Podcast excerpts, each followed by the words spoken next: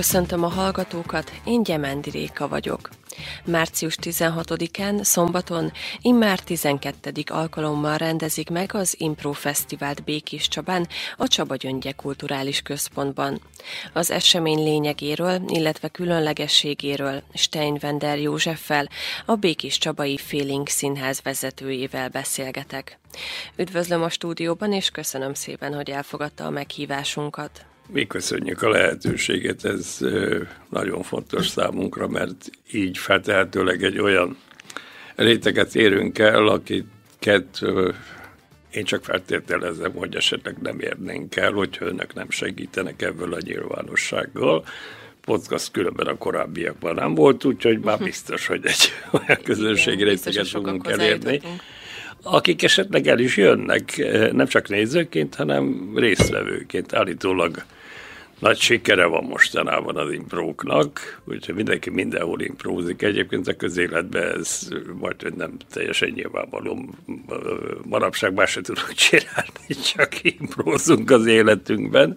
De hát akkor ezt be lehet próbálni úgy, hogy hány embert szól, tudunk kiszolgálni ebből a jókedéllyel, vagy komoly gondolatokkal, hogy miért mondom ezt, azt majd a későbbiekben kiderül, legalábbis abban bízok. Uh-huh.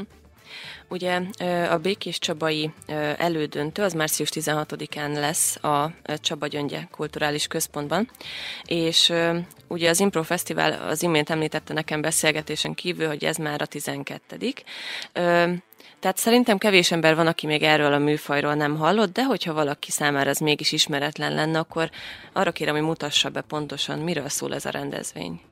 Jó, tehát amit mondtam, ez már a 12. alkalom, tehát e, már hogy magunkról is beszéljek a Feeling Színházról.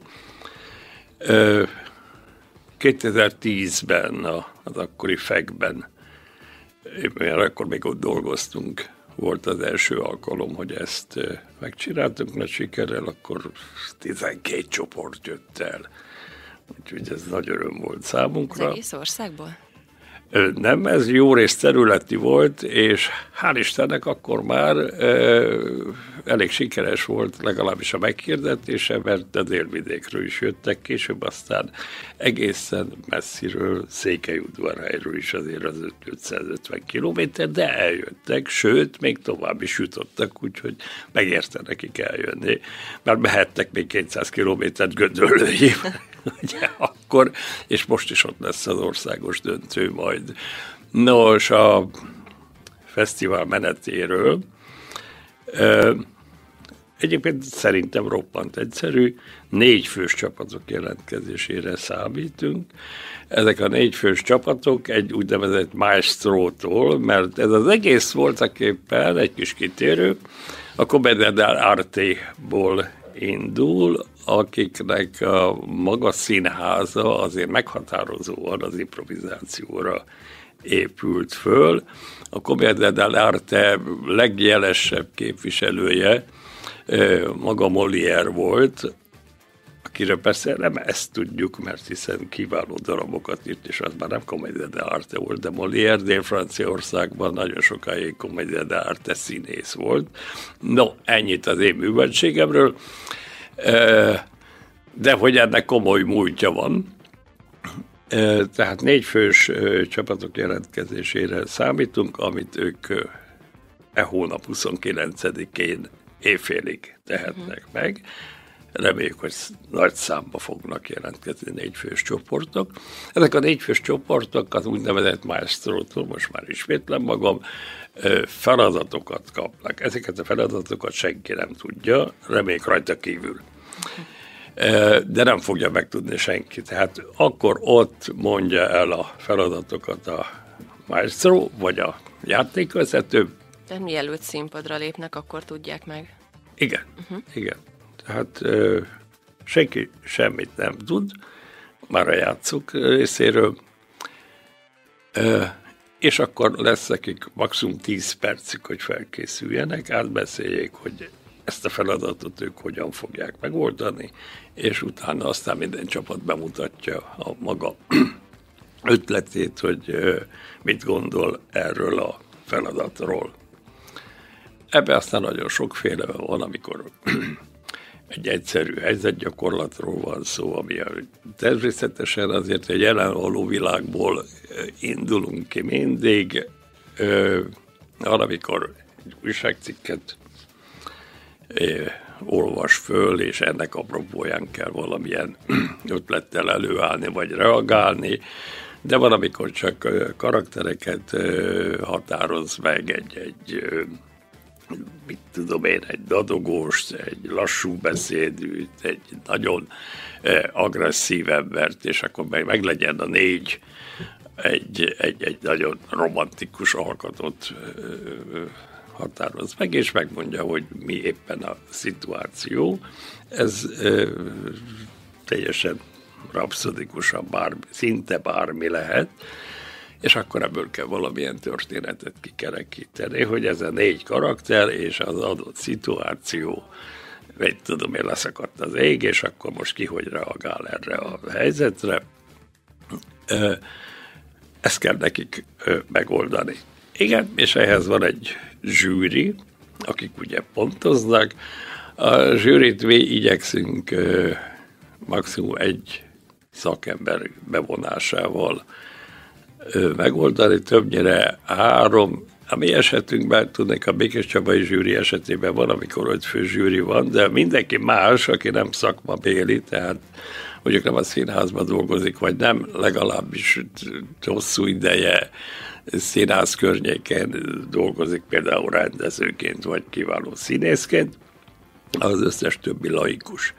Hát ők csak arra reagálnak, amit láttak, és hogy nekik tetszik. Például ön is beül egy zsűribe, és utána nem az a kérdés, hogy okos legyek szakmailag, hogy ez most színpadon hogy állt meg, hogy egy dramaturgiailag helyes volt-e, és azt a figurát éppen jól alakította valaki, csak az számít, hogy nekem tetszett Uh-huh.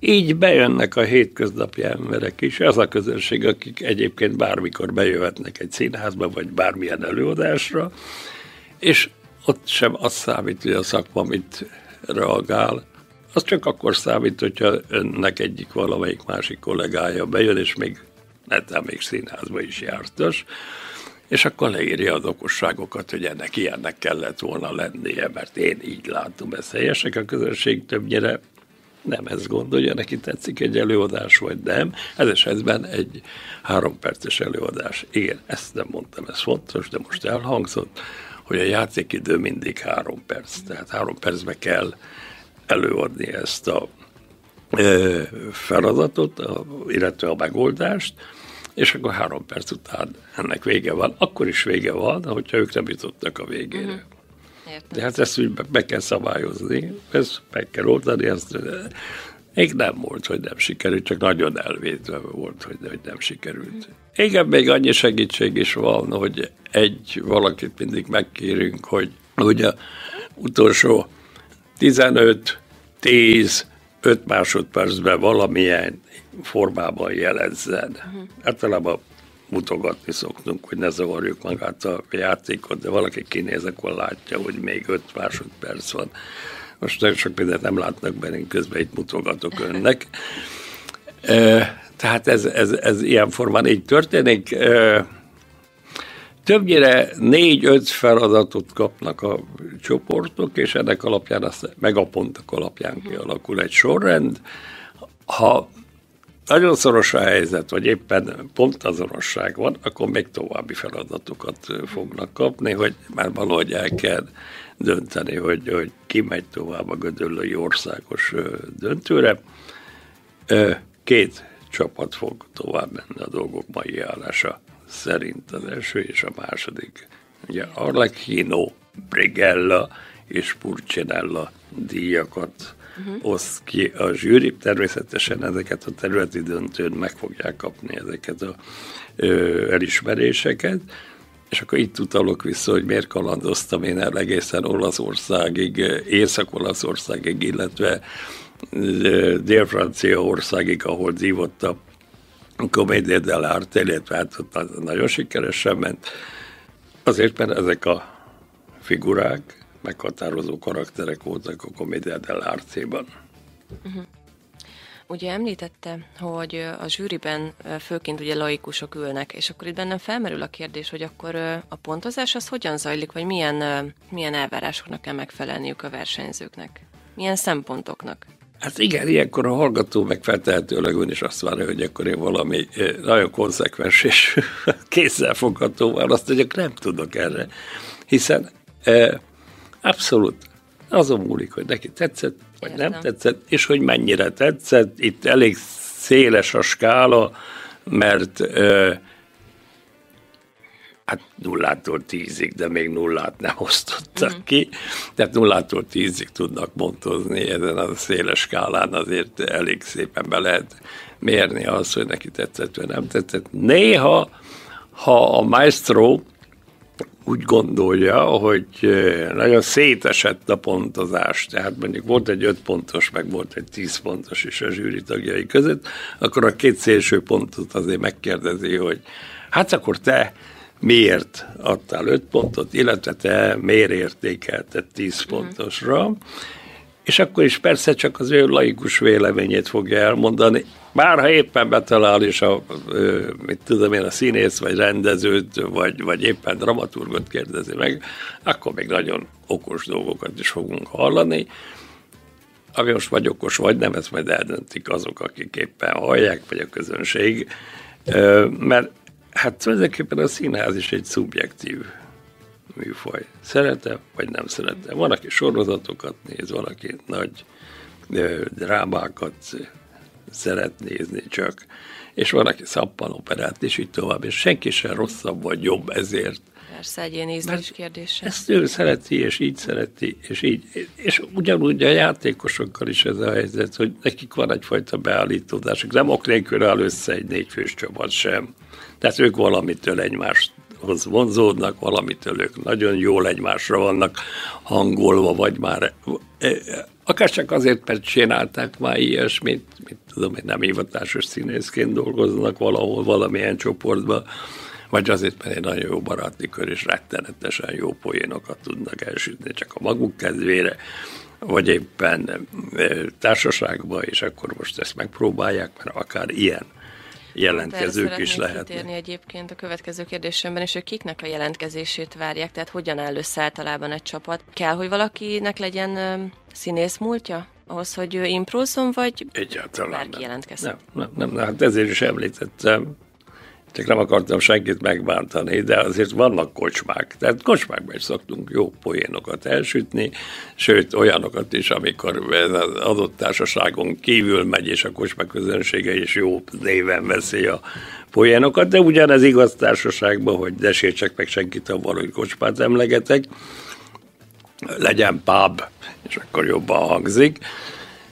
Attól ez persze ugyanaz még de társaságban is szoktunk poénkodni, és akkor ez, tehát teljesen mindegy. Ez, ez, ez, ez akár csak arra is jó, hogy megpróbáljuk magunkat, hogy na, mi együtt négyen nagyon jók vagyunk, vagy hárman jók vagyunk, vagy ketten jók vagyunk, és még kettőt meggyőzünk, hogy gyertek velünk. Persze nyilván nekik is lesz ez irányba ambíciójuk. Bár néha még az is előfordul, illetve amikor én ebbe a helyzetbe kerültem, hogy nekem valakik, hogy hát mi jönnénk, csak hogy három ember van, és hát akkor itt van még ő is, és ismeretlenül. Azt mondta, hogy na és mi van, ha te néma szerepet játszol? És te mindig úgy fogjátok kitalálni a adott feladat megoldását, hogy ő ebbe csak úgy ott van, mhm. aztán de arcokat vág, és, és, és vagy, vagy csak hátat fordít, és ebbe nem akarok részt venni, vagy, vagy sose szólal meg, de mindig megszólalna. De mire megszólalna, hát nyilván meg fogják beszélni uh-huh. ezt egymás közt, hogy mire megszólalna, ha valaki előtte, ugye a két nagy hangú, az mindig meg fog helyette szólalni. Szóval számtalan megoldás van erre, de hát jó, én most adok ötleteket, nem akarok minden ötletet, vagy minden poént elsütni. Igen, ez van, tehát szeretjük azt, hogyha egy szurkoló társaság eljön az adott társasággal, mert az kétszer is jó, mert hogy ők nem érzik magukat nagyon egyedül ez a négy fősztársaság. Nyilván együtt vannak már négyen, de azért ott vannak a többi csoportok is. De hogyha van egy háttércsapat, akkor az azért mindig egy kicsit dob az egészen, jobban értik az ő poénjaikat. És akkor ez azért már eredmény. Tehát, hogy ez, ez, ez, ez minden további nélkül meg lehet tenni, hiszen van közönség, nem csak egymást nézzük, és szeretnénk is, hogyha ez így lenne, ezért is hirdetjük meg, tehát ez egy nyilvános esemény, amire bármilyen, bárki az utcáról bejöhet és nézheti. Persze ebben most mondhatni azt, hogy akkor na, most akkor jó, megcsináltam, mert elriasztok mindenkit, aki jelentkezhetne. Mert hát eddig erről nem volt szó, hogy még ez nyilvános, és ez nem rögzítjük. De nem ez nyilvános. Ez nyilvános, az nem lesz. Illetve hát mi nem rögzítjük, mert azért szeretjük a nyilvánosságot, hiszen a színház maga az egy nyilvános műfaj, és hát azt reméljük, hogy akár önök, akár a szomszéd várakból valaki terepen egy kamerával fog megjelenni, és nem a tollával. Mert az még egy szimpatikus dolog, hogyha a tollat hozza, és esetleg egy fényképész magával, mert akkor azért az egész történet nem látszik. Igen, igen.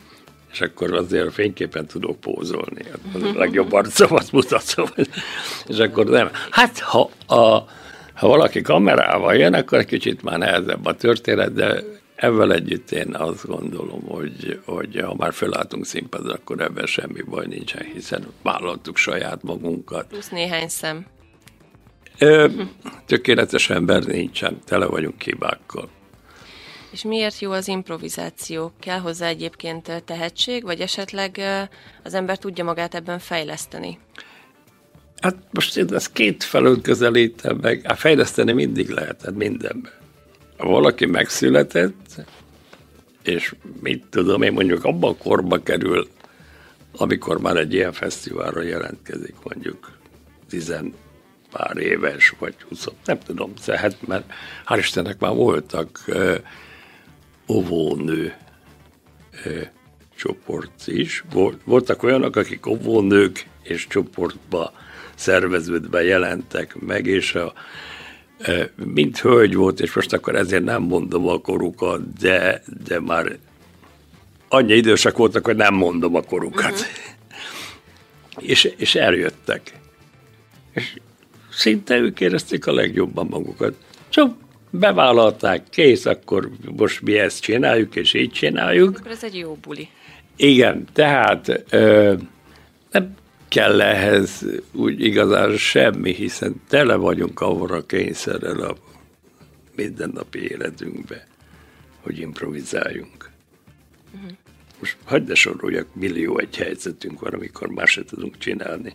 Voltak éppen meg lehet, hogy ön is, bár ön készült, de én is valamennyire készültem, mert egy géppapír itt van előttem, és néha ránézek, de már inkább csak a rajzaimat nézem, hogy fényezzem magamat.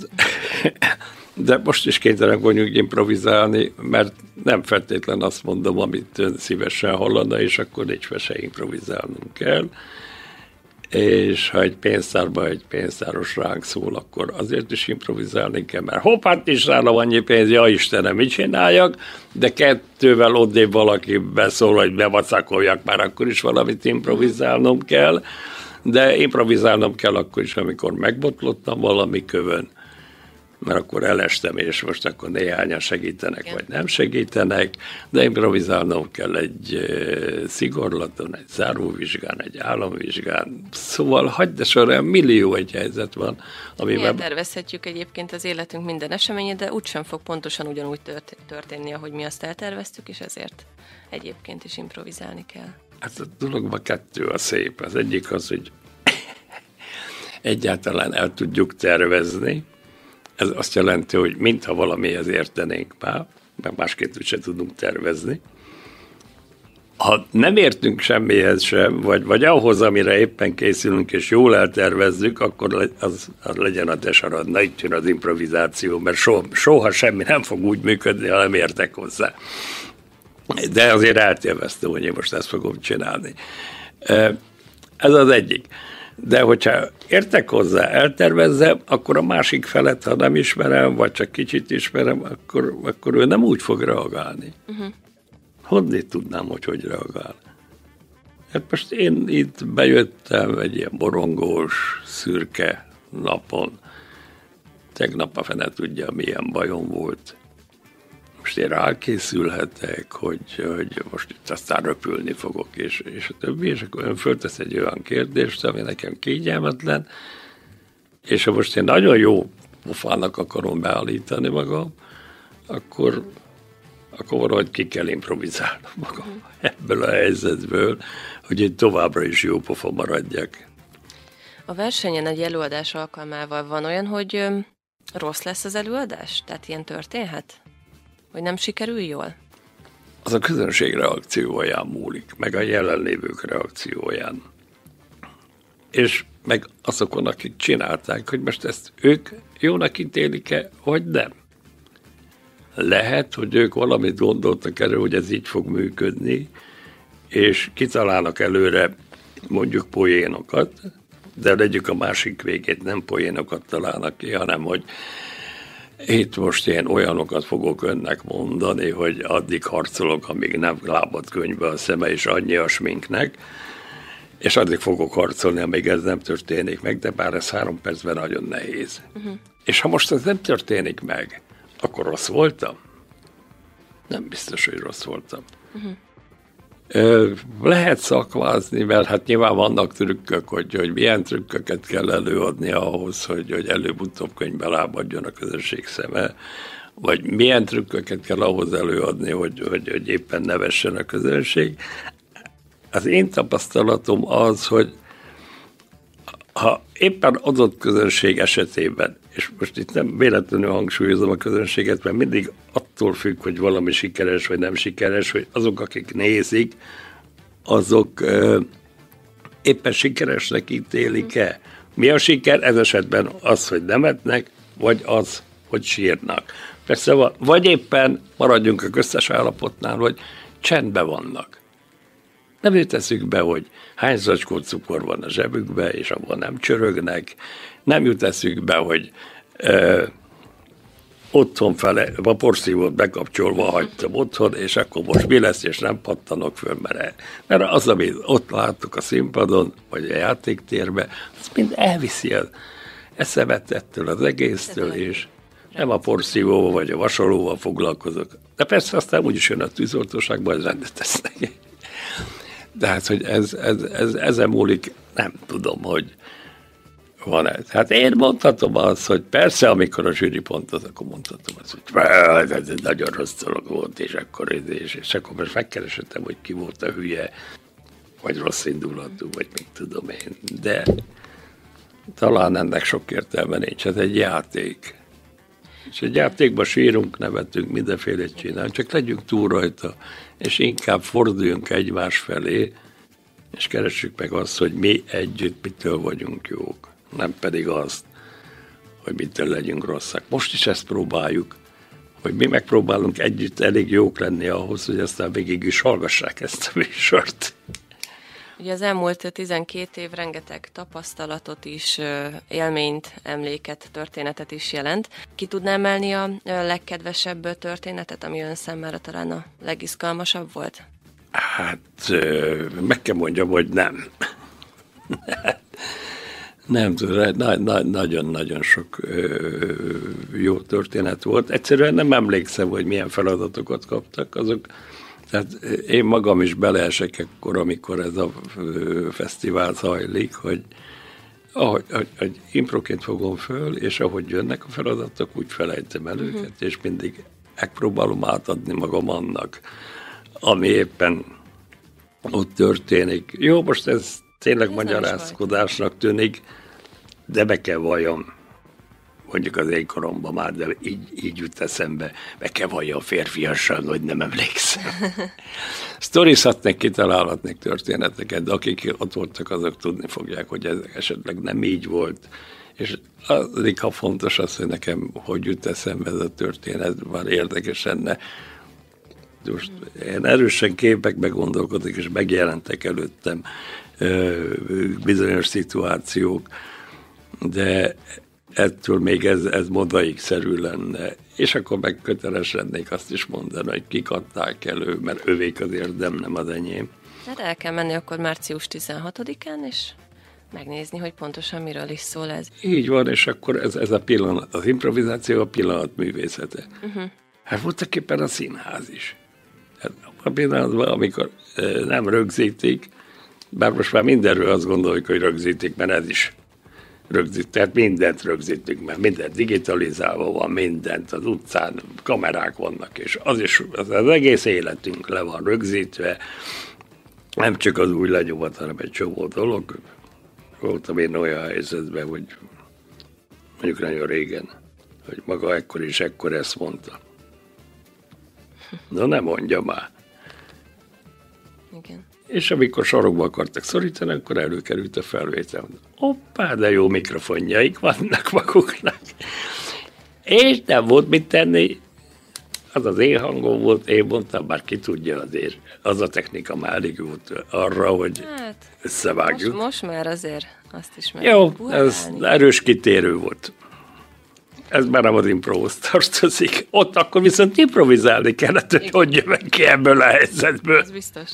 Tehát akkor február végéig jelentkezhetnek igen, a pontosan 29-ig. 29-ig. Hány fős csapatok jelentkezhetnek? Négy. Négy fős. Négy, fős. négy nem hét, hanem négy. négy. Igen. És hol tehetik meg ezt a jelentkezést? Ékezetek nélkül félingszínház kukacgamer.com uh-huh. és van egy honlap, ahol az összes teljes részletet, amiről én itt többé-kevésbé hosszan beszéltem, az pedig a az előjárókat nem tudom, de a honlapon megtalálható, és ez rögtön, amikor bejelentkezik a honlap, akkor rögtön az elején uh-huh. megtalálható phoenixszínház.com uh-huh. Rendben. De ha a Impro Fesztivál Békés Csabát beírja a Google-be, akkor előbb-utóbb ott az elsők között ki fogja dobni. Igen, igen. Úgyhogy a legrosszabb esetben a a mindent megoldó Google az, az megoldja a problémát. Remélem, hogy lesznek bőven, akik jelentkezhetnek, mert e, mindenki azt mondja, hogy ez nagy divat, ugye valahol itt kezdtem, hogy és akkor most mindenki improvizál. Én, én egy kicsit tamáskodok, de remélem, hogy ez csak egy fölösleges tamáskodás részemről, és egy tudom én, 7-8 csoporttal fogunk játszódni. És ebben biztos, hogy önöknek is. Érdemes, érdemes kipróbálni szerintem. Remélem. Úgyhogy biztatom önt is. Most már úgyis rávettem az improvizációra. Én nagyon szépen köszönöm a beszélgetést Steinwender Józsefnek, és sok sikert kívánok a továbbiakban is. Köszönöm.